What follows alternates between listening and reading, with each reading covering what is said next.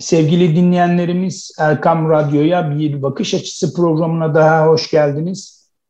Efendim bu programda Türkiye'nin en önemli girişimcilerinden olan ve kıymeti yıllar sonra anlaşılan bir şahsiyetten yani Nuri Demirağ'dan bahsedeceğiz inşallah.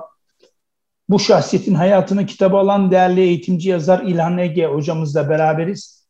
Kıymetli dinleyenler ben Ahmet Akay Azak. Hepinizi en kalbi duygularla selamlıyor siz değerli dinleyicilerimiz adına sevgili konuğumuza hoş geldiniz diyorum. Hocam hoş geldiniz. Nasılsınız? Teşekkür ederim hocam. Hoş bulduk. Hamdolsun. Sizleri sormalı. Allah razı olsun. Çok teşekkür ediyoruz. Tabii bir girişimciden bahsediyoruz. Bu girişimciyi yıllar sonra anlaşılıyor maalesef. Bu eseri yazma fikri nasıl doğdu hocam? Biraz bahseder misiniz? Tabii ki. Ee, biz 2014 yılında Sivas'ta bir çalışma başlatmıştık. Tabii bu çalışmanın bir altyapısı vardı. Ee, Sayın Cumhurbaşkanımızın 24 Kasım Öğretmenler Günü münasebetiyle öğretmenlere verdiği yemekte bir konuşma yaptı. Konuşmanın bir kısmında özellikle öğretmenlerden e, bir istirhamı vardı Sayın Cumhurbaşkanımızın. O da şuydu, e, özellikle tarihi şahsiyetleri medeniyetimizi, kahramanlarımızı genç nesillere mutlaka hakkıyla anlatmalıyız. Hatta onun e, bir adım ötesine geçerek anaokullarından itibaren üniversite dahil bütün eğitim kurumlarında mutlaka e, bu çalışmaların yapılması gerektiğini ilk kez orada söylemişti. Tabii bu bizim için e, ricanın ötesinde bir emir e, mesabesindeydi. Biz bu emirden sonra hemen harekete geçtik. Görev yaptığım okul Gazi Osman Paşa İlkokulu. Ben evvela Gazi Osman Paşa ile alakalı bir çalışma yapmak istedim. Tabii burada saha çalışması çok önemli çünkü e, bu tür çalışmalara dair e, saha çalışması bağlamında ciddi parametrelerin eksik olduğunu gördüm. Hatta bununla alakalı 3-4 ay ciddi çalışmalar yaptım ve sonucunda e, şöyle bir durum ortaya çıktı herkes mutlaka şahsi bu şahsiyetler tanıtılsın, anlatılsın e, noktasında ortak görüş görüşe sahip. Ama bu nasıl olacak? Bunda usul, esas nasıl olacak? Bununla ilgili özellikle saha çalışması anlamında neler yapılacak? Bununla alakalı hiç e, net bir e, şey yoktu, bilgi yoktu. Tabii biz e, bunu da işin içine kataraktan bir panel yapmayı düşündük. Panelimizin konusu tarihi ve mümtaz şahsiyetleri nesillere nasıl aktaralım? Yani buradaki asıl bizim vurgulamak istediğimiz şey bu işin nasıl olacağına dair temel parametrelerin belirlenmesiydi. Bununla alakalı e, çok verimli bir panel oldu Sivas'ta 2017 yılında. Bu panelde e, biz tarihi bir şahsiyeti mutlaka tüm yönleriyle anlatmayı e, düşündük ama bunun Nuri Demir'a olacağına dair o günlerde zihnimizde bir netlik yoktu. Sayın Cumhurbaşkanımızın daha sonraki Sivas'a geldiğinde, Sivas'taki mitiklerinde yaptığı konuşmalarda Nuri Demirağ vurgusu aslında bize bir yerde de işaret şeyini çakmış oldu. Biz e, Sayın Cumhurbaşkanımızın Nuri Demirağ ismi üzerinde sürekli durması bizi bu anlamda etkiledi ve biz e, bir arkadaş grubuyla birlikte böyle bir çalışmanın e, çok yerinde olacağına dair bir istişare yaptık. Arkasından da 2018 yılında bu çalışmaya başladık hocam. Çalışma fikri aslında böyle doğdu. Evet hocam şimdi tabii e, e, kitap elimizde zaten hayalleri uçuran adam Nur Demir'a. E, hayırlı olsun her kitabın bir kaderi var. İnşallah kaderi de gayet güzel, olumlu olur. Ee, İnşallah. Tabii bazı kaynaklardan mutlaka yararlandınız. Elimde kitap zaten mevcut. Ee, hem okuyoruz hem de dikkatli bir şekilde de analiz ediyoruz başka kaynaklardan da. Ee, niçin bir roman tekniğini kullandınız? Bir de kaynaklardan da biraz bahsederseniz sevinirim. Tabii hocam. Ee, şimdi tarihçi olmamız hasebiyle e, özellikle benim yüksek lisans tezimde aile tarihi çalıştığım için biyografi çalışmaları konusunda da e, daha evvelden tecrübelerimiz vardı. Ama bizim çalıştığımız saha daha çok Osmanlı arşivleri üzerine. Çünkü benim çalıştığım aile tarihi 1700-1850 yıllar arasıydı. Tabi burada biz biyografi çalışmasının nasıl yapıldığına dair çok sağlam bilgiler elde ettik. Tecrübelerimiz oluştu. Buradan hareketle Nuri Demirağ 1886 doğumlu olduğu için bir yönüyle bir Osmanlı vatandaşı. Diğer taraftan 29 Ekim 1923'te Cumhuriyet'in ilanıyla birlikte artık bir Cumhuriyet e, vatandaşına e, dönüşüyor. Tabi biz bu arada hem iki kaynağı da taramayı düşündük. Hem Osmanlı arşivlerini hem Cumhuriyet arşivlerini taramayı düşündük. Bu anlamda Osmanlı arşivlerinde Nuri Demirağ'ın e, şeceresine dair çok önemli belgeler elde ettik ki bu şecere ailenin daha evvelden ortaya koyduğu şecereyle birebir uyuşuyor. Ama bizim için asıl olan daha sonraki süreçte yani 1920'den sonraki süreçte Nuri Demirağ'ı tanımaktı. Bununla alakalı da Cumhuriyet arşivlerinden çok ciddi belgeler elde ettik. Tabii bu da yetmedi. Ee, daha evvel Nuri Demirağ ile alakalı yazılan kitapların tamamını topladık. Zaten yaklaşık bir 6 aylık kaynak tarama sürecimiz oldu. E, bu süreçte e, çok ciddi çalışmalar gördük ama bu çalışmaların büyük kısmı akademik düzeyde çalışmalar. Bizim ise temelde amacımız gençleri Nuri Demirağ tanıtmaktı. Tabii akademik çalışmalardan da çok geç şey bilgi aldık. Gerçekten e, çok fayda sağladık. Ama bizim için asıl olan bir kaynak vardı ki bunu mutlaka söylemeliyim. O da Nuri Demirhan hayatında Ziya Şakir'e bizzat yazdırdığı kitaptır. Yani kendi hayatını Ziya Şakir'e yazdırıyor. Daha sonra bu kitabı okuyor ve kitap yayınlanıyor. Biz burada aklımıza hemen Osmanlı dönemi vakanüsler geliyor. Vakanüsler de dönemin padişahını evvelki tarihlerle birlikte yazıyorlar ve bunu padişah bir şekilde görüyor ve arkasından bunlar basılı hale getiriyordu.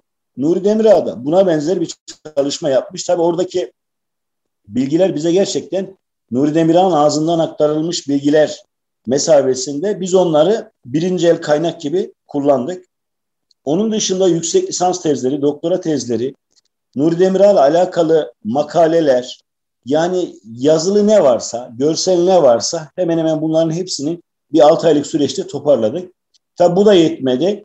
Çünkü tarihi e, çalışmaların bizde sözlük kaynakları var. Sözlük kaynak e, taraması yapıldı. Bununla alakalı Divri'ye biz ziyarette bulunduk. İşte o Divri ziyaretlerinden birinde de Türkiye'de Nuri Demirhan hiç bilinmeyen birkaç hususi yönlerinde ortaya koymuş olduk. Bunların en başında Nuri Demirhan hafız oluşu geliyor. Tabii bu bizim için çok kıymetli bir bilgiydi.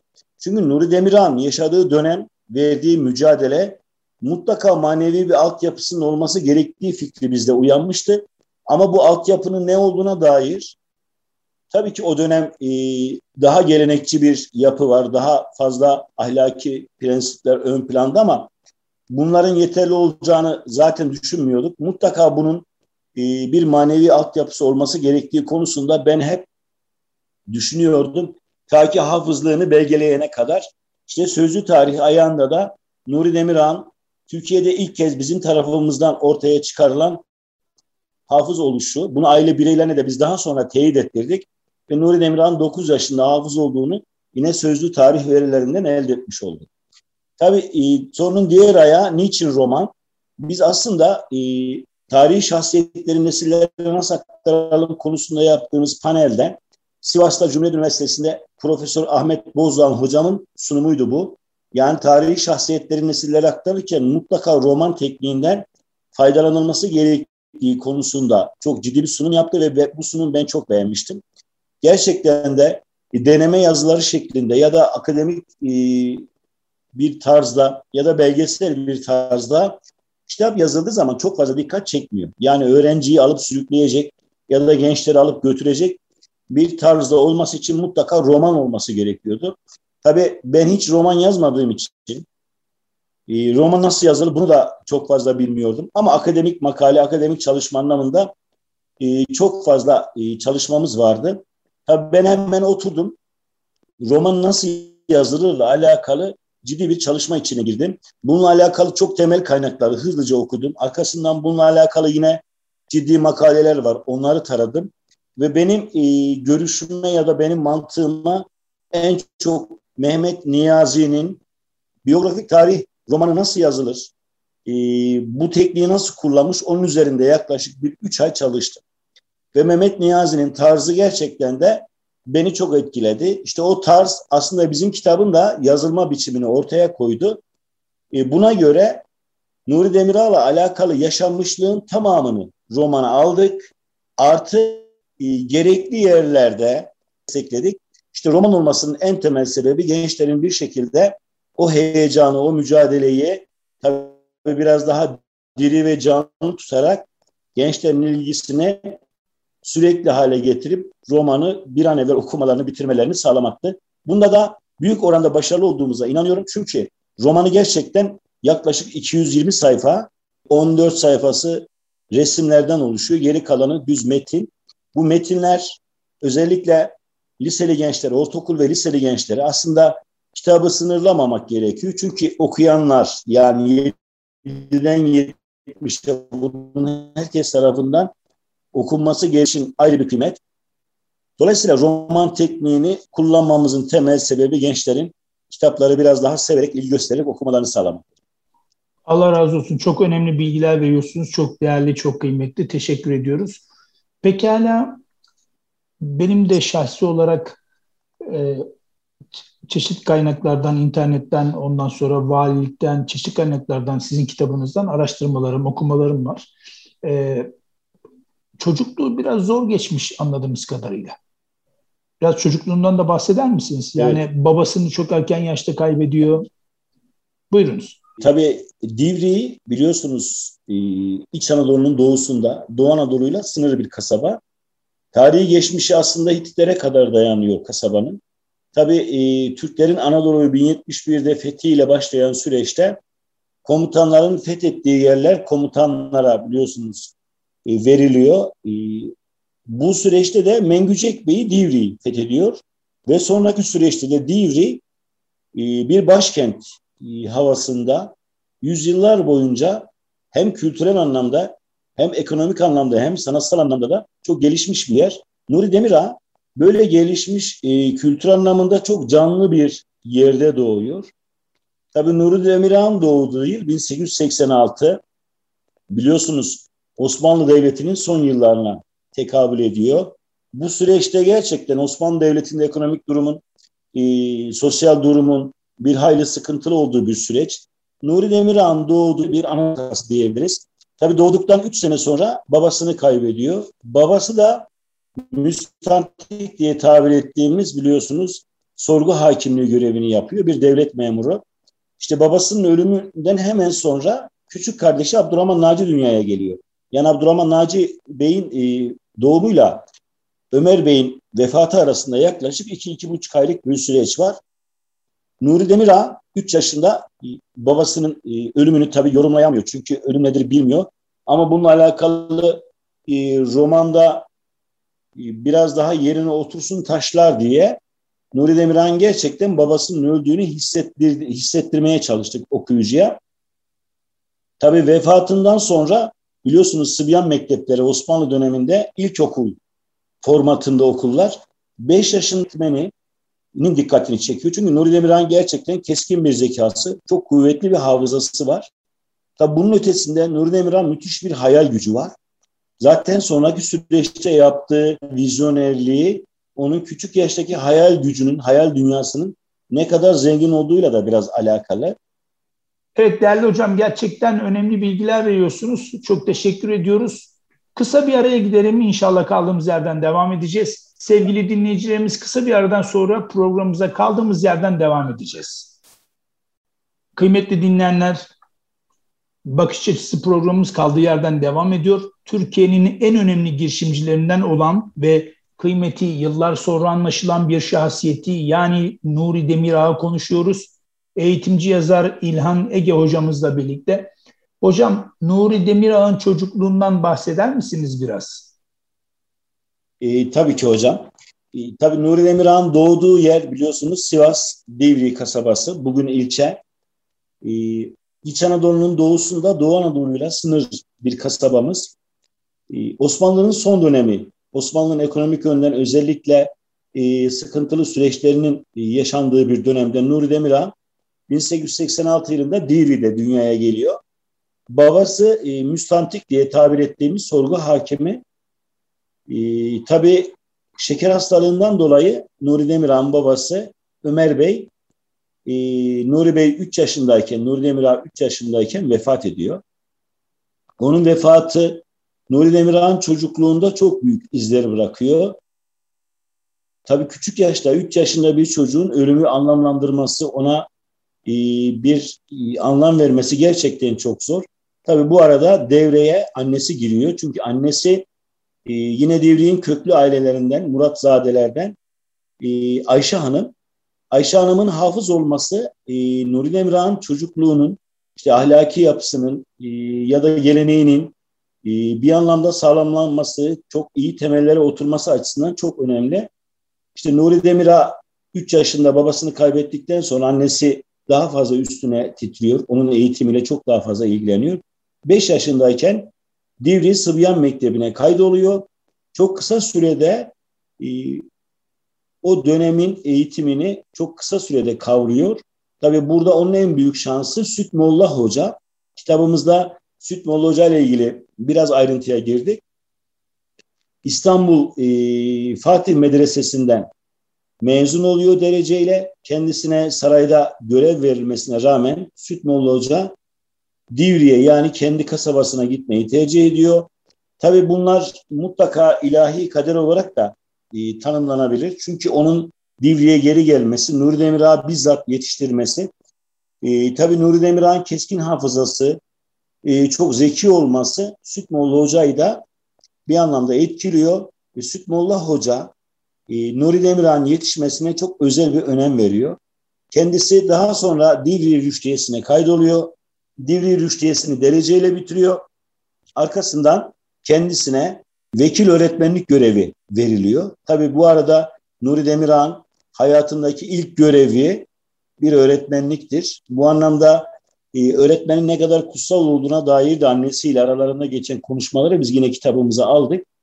Nuri Demirağ 17 yaşındayken e, Ziraat Bankası'nın açtığı sınava giriyor. Kangal Şubesi'ne memur olarak göreve başlıyor. Tabii bu 17 yaşına kadar geçen süreç içinde Nuri Demirağ'ın diliyle alakalı düşünceleri, hayalleri, e, çalışması hem Divrileri çok etkiliyor hem de annesini çok etkiliyor. E, Nuri Demirhan bir anlamda Divri'de yani kapalı bir havzada e, ufkunun çok açık olmasını, hayal gücünün çok zengin olmasını biz iki şeye bağladık. Bunlardan bir tanesi annesinin ona verdiği eğitim, terbiye, diğeri de Divri Ulu Cami. Zaten kitabımızda bununla alakalı da çok kısa e, bir bilgi verdik. Aslında 19-20 sayfaydı. Kitapta biz bunu 11-12 sayfaya kadar düşürdük. Nuri Demirağ'ın hayal dünyasının çok zengin olmasında Divri Ulu Cami'nin çok büyük etkisi var. E, işte 6-7 yaşlarındayken sürekli Divri Ulu Cami'nin en eşsiz kapısı olan cennet kapısının önünde Nuri Demirağ sürekli durur ve cennet kapısına sürekli bakar. İşte Divri'den komşuları Salih Bey'in dikkatini çekiyor bu olay. Yanına gidiyor diyor ki ya Nuri diyor sen diyor sürekli bu kapıya bakıyorsun diyor. Bizim göremediğimiz bir şey mi görüyorsun? Burada neye takılıyorsun diyor. Tabii Nuri Demir'a yani çocuk yaşta e, ki birinden beklenmedik soru yağmuru Salih Bey'i de şaşırtıyor. Nuri Demirhan sorduğu sorular aslında onun gerçekten e, çok derin düşüncelerle e, bu camiyi izlediğini de gösteriyor. İşte o nakışların, bu büyük taşların üst üste nasıl konduğu, bu nakışların taşına nasıl işlendiği, tabii bu şekillerin her birinin mutlaka bir anlamı olduğunu ama ben bunları sürekli düşünüyorum. Bir kısmını çözdüm, bir kısmını çözmeye çalışıyorum. Yaklaşık 7-8 yaşında bir çocuğun bütün bunları düşünmesi, tabii onun hayal dünyasının zenginleşmesinde biraz da romanın 1225 yılında yapılan Divri Ulu Camii'yi biliyorsunuz Orta Asya'dan göçen taş ustaları yapıyor.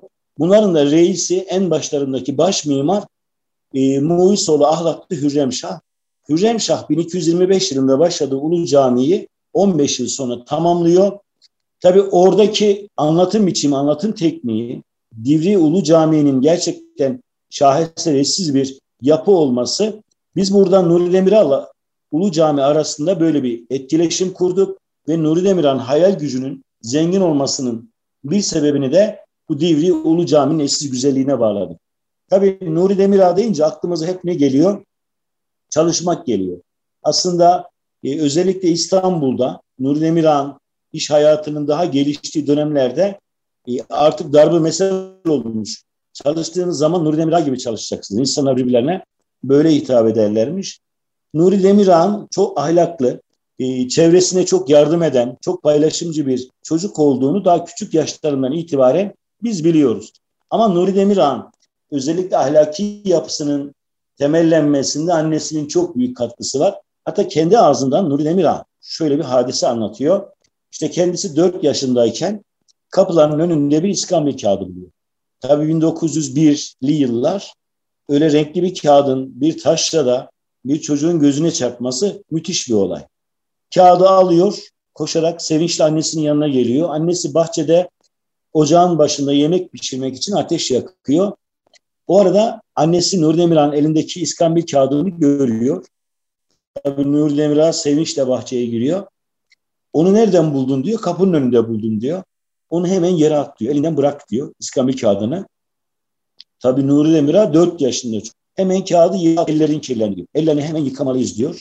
Ellerini yıkıyorlar. Burası çok net anlaşılıyor. Çünkü toz toprak elleri kirlemiş olabilir. Ama devamında kurduğu cümle gerçekten annesinin hassasiyetini gösteriyor. Senin gözlerin de kirlendi diyor. Mutlaka gözlerini de yıkamalıyız deyip elini yüzünü yıkıyor.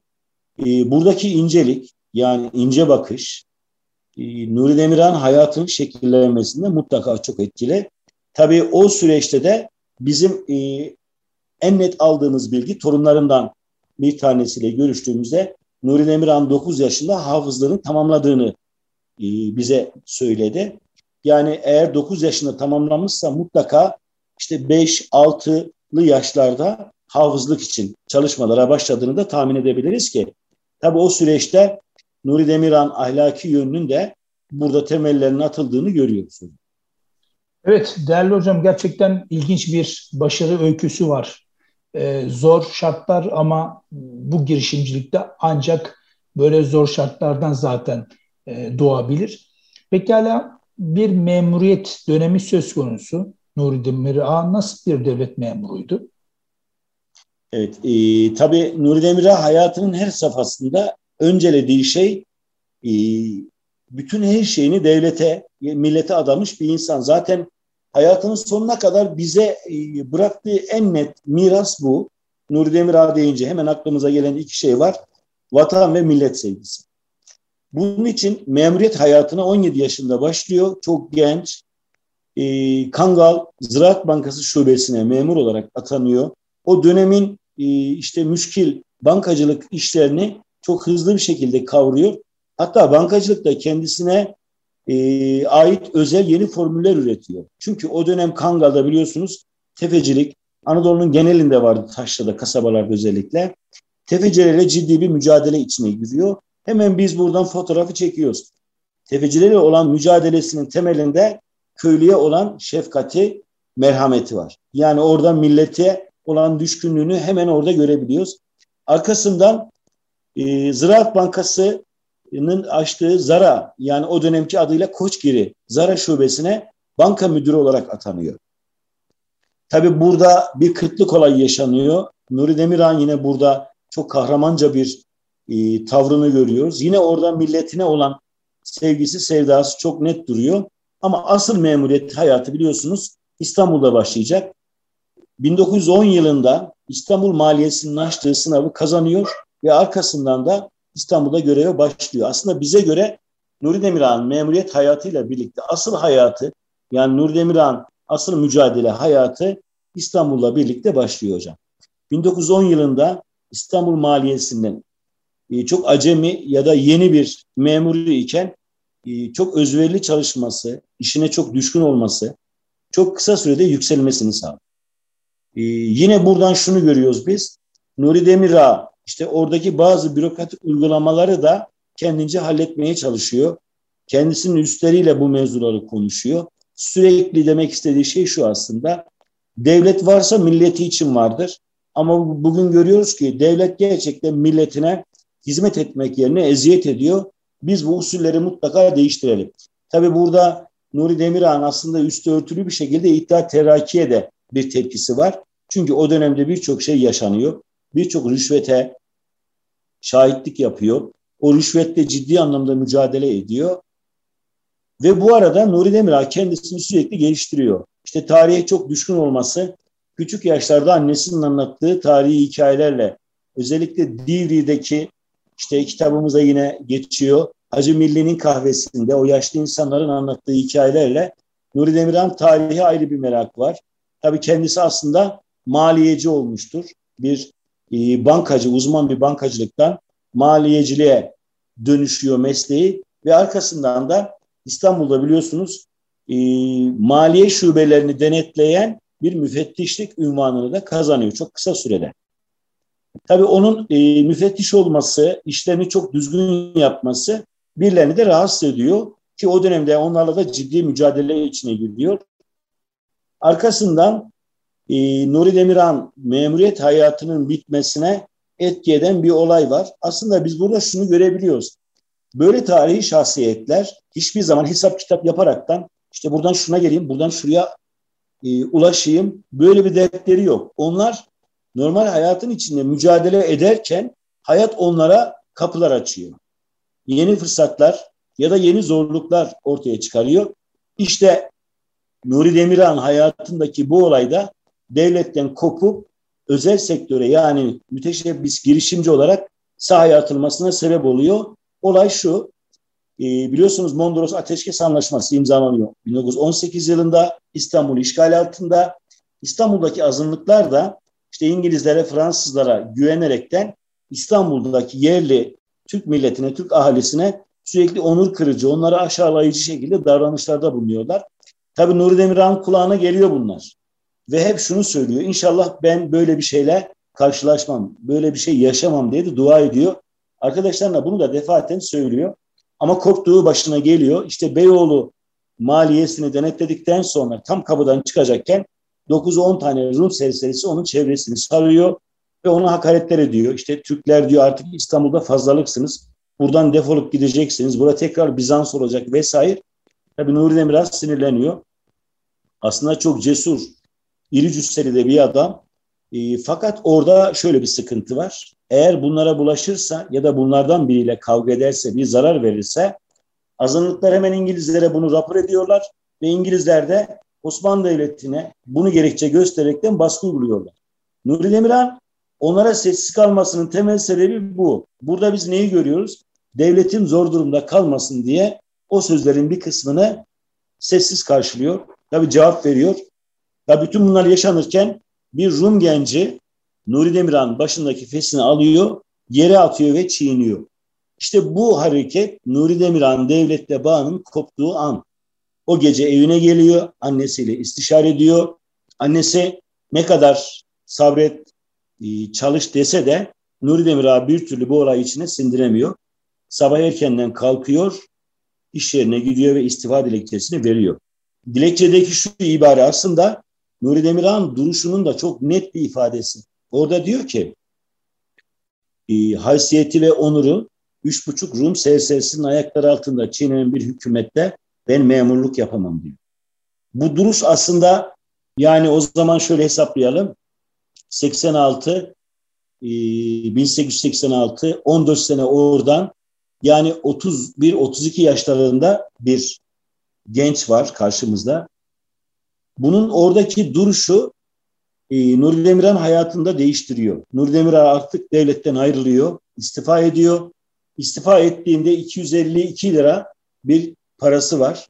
Bu 252 lira parayla bir iş kurmayı düşünüyor. Tabii bu işi kurarken de şuna çok dikkat ediyor. Bütün sermayem bu diyor. Başka bir sermayem yoktur. Yaptığım işi mutlaka başarmalıyım. Bunun için de çok ince, çok ayrıntılı düşünmeliyim. Çok ince hesaplar yapmalıyım derken yine tamamen tevafuk bir olay yaşıyor ve bu olay üzerine hiç düşünmediği, hiç tasarlamadığı bir işe giriyor hocam. O da Türk Zaferi sigara kağıdı. İşte e, İstanbul'da gezerken gözüne bir sigara kağıdı ilanı ilişiyor. Sigara kağıdı ilanındaki Türkçenin bozuk imlası, harflerin düzensiz yazılışı bunu çok kızdırıyor. Ama en çok kızdığı şey de Türk bayrağının ayı ve yıldızının orantısız oluşu. Buna daha fazla sinirleniyor ve içeri giriyor. Ee, o dönemde sigara kağıdı üretimi bütünüyle Rumların elinde. İşte diyor ki o esnafa, Rum esnafa, diyor bu imlalar yanlış, yazılar çok kötü, bütün bunlar diyor düzeltilebilir, kabul edilebilir. Ama diyor bari Türk bayrağının ay ve yıldızını orantılı yapsaydınız diyor. Yani niye bu kadar beceriksizsiniz veya bilerek mi yapıyorsunuz diyor. Tabii o arada esnaf onunla hiç ilgilenmiyor. Paralarını saymaya devam ediyor. Nuri Demirel buna daha çok kızıyor. Adama bir sürü hakaret ediyor. Sonra dükkanın karşısına geçiyor ve şöyle diyor. O tarihi cümleyi kuruyor. Nuri Demirhan özel teşebbüste e, başladığı ilk işin e, kıvılcımı da burada ortaya çıkıyor. E, diyor ki ben diyor bu dükkanın tam karşısına bir dükkan açıp diyor çok düzgün bir imlayla diyor bir e, levha asıp Türk bayrağının yıldız ve ayını çok orantılı yapıp diyor bu insanın karşısına bir dükkan açıp bununla mücadele edebilir miyim diye düşünüyor ve ertesi sabah geliyor o dükkanı kiralıyor.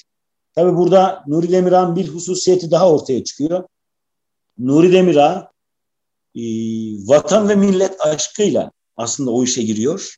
Tabi girerken de bir başka hususiyeti hayatında en sevmediği şeylerden bir tanesi ertelemek. Hatta mühendisler ne diyor ki benim diyor bugün verdiğim işi diyor yarine bırakan ertesi gün diyor işsiz kalır diyor. Ben artık çalışamaz diyor. Böyle bir duruşu var. Tabii Nuri Demir'a sigara kağıdı işine giriyor. Tabii bu sigara kağıdı işi onun ilk özel teşebbüste ilk adımı olacak. Küçük bir dükkan tutuyor. Bu dükkanda bir tarafta kırtasiye ürünleri satarken bir taraftan da sigara kağıdı imaline başlıyor.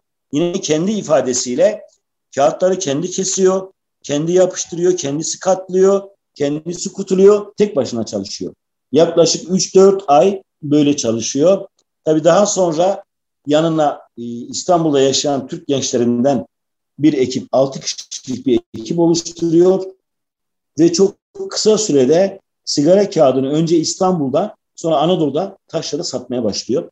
Tabi bu bize şurada e, bizim dikkat edeceğimiz ya da görmemiz gereken bir başka hadise şu. Nuri Demirağ evet. yaptığı bütün işleri çok büyük bir özenle yapıyor. Yaptığı işin adı ne olursa olsun ona mutlaka gereken ilgiyi gösteriyor. Ve mükemmel yapıyor. Hatta şöyle de bir e, meydan okuması var. Sigara kağıdını işte yapmaya başladı. Üç yıl geçiyor. Anadolu'nun artık en meşhur sigara kağıdı üreticilerden bir tanesi oluyor ve meydan okuyor. Bir ilan bastırıyor, el ilanı. Bunu bütün İstanbul'a dağıttırıyor hocam. İşte diyor benim yaptığım sigara kağıdının diyor daha kalitelisini yapan olursa diyor ben bu dükkanı kapatacağım diyor. Ama burada tabii şunu vurgulamamız lazım. Evet. Sigara kağıdına verdiği isim çok önemli. Ee, o dönemde işgal var ama Nuri Demirhan gönlünde, e, kalbinde hep şu var. Bu işgal mutlaka bir gün bitecek. Türk milleti bu esareti kabul etmeyecek. Buna olan inancından dolayı sigara kağıdına verdiği isim Türk Zaferi. Yani sigara kağıdıyla e, Türk Zaferi'nin arasında hiçbir bağlantı kuramazsınız. Ama onun böyle düşünmesi ya da böyle bir ad vermesinin temel sebebi o dönem İstanbul'da yaşayan Rumlara karşı bir meydan okumuş, bir dik duruştur. Onun dik duruşunu da biz böylece orada görmüş oluyoruz. Hocam. Harika, harika. Gerçekten harika. Ee, tabii birçok projesi var. Yani çılgın projeleri var. Çılgın projeleri attığı imzalar var. Keban projesi var. İstanbul'a köprü, Sivas Çimento Fabrikası, Efendime söyleyeyim uçak zaten bu başlayacak önemli projelerden. Değerli hocam süremiz azalmakta. Ee, kısaca bazı projelerden de bahsederseniz memnun oluruz. Şimdi aslında bizim e, Nuri Emrah'ı tanımlarken onun en önemli hususiyetlerinden bir tanesi de Nuri Demirağ bir proje adamı. Tabii bu projeleri yine demin dediğim gibi oturup düşünüp tasarlayıp adım atmıyor o gün Türkiye'nin neye ihtiyacı varsa oturup onunla uğraşıyor. İşte onlardan bir tanesi biliyorsunuz Nuri Demirhan e, zengin olmasındaki en temel sebeplerden bir tanesi çok çalışkan oluşuydu. Türk Zaferi sigara kağıdıyla başladığı iş üç buçuk yıl sürüyor hocam. Arkasından devlet tekeline giriyor sigara kağıdı üretimi. Bu yüzden o işi bırakıyor. İthalat ve ihracat işlerine giriyor. Orada şunu mutlaka belirtmemiz lazım.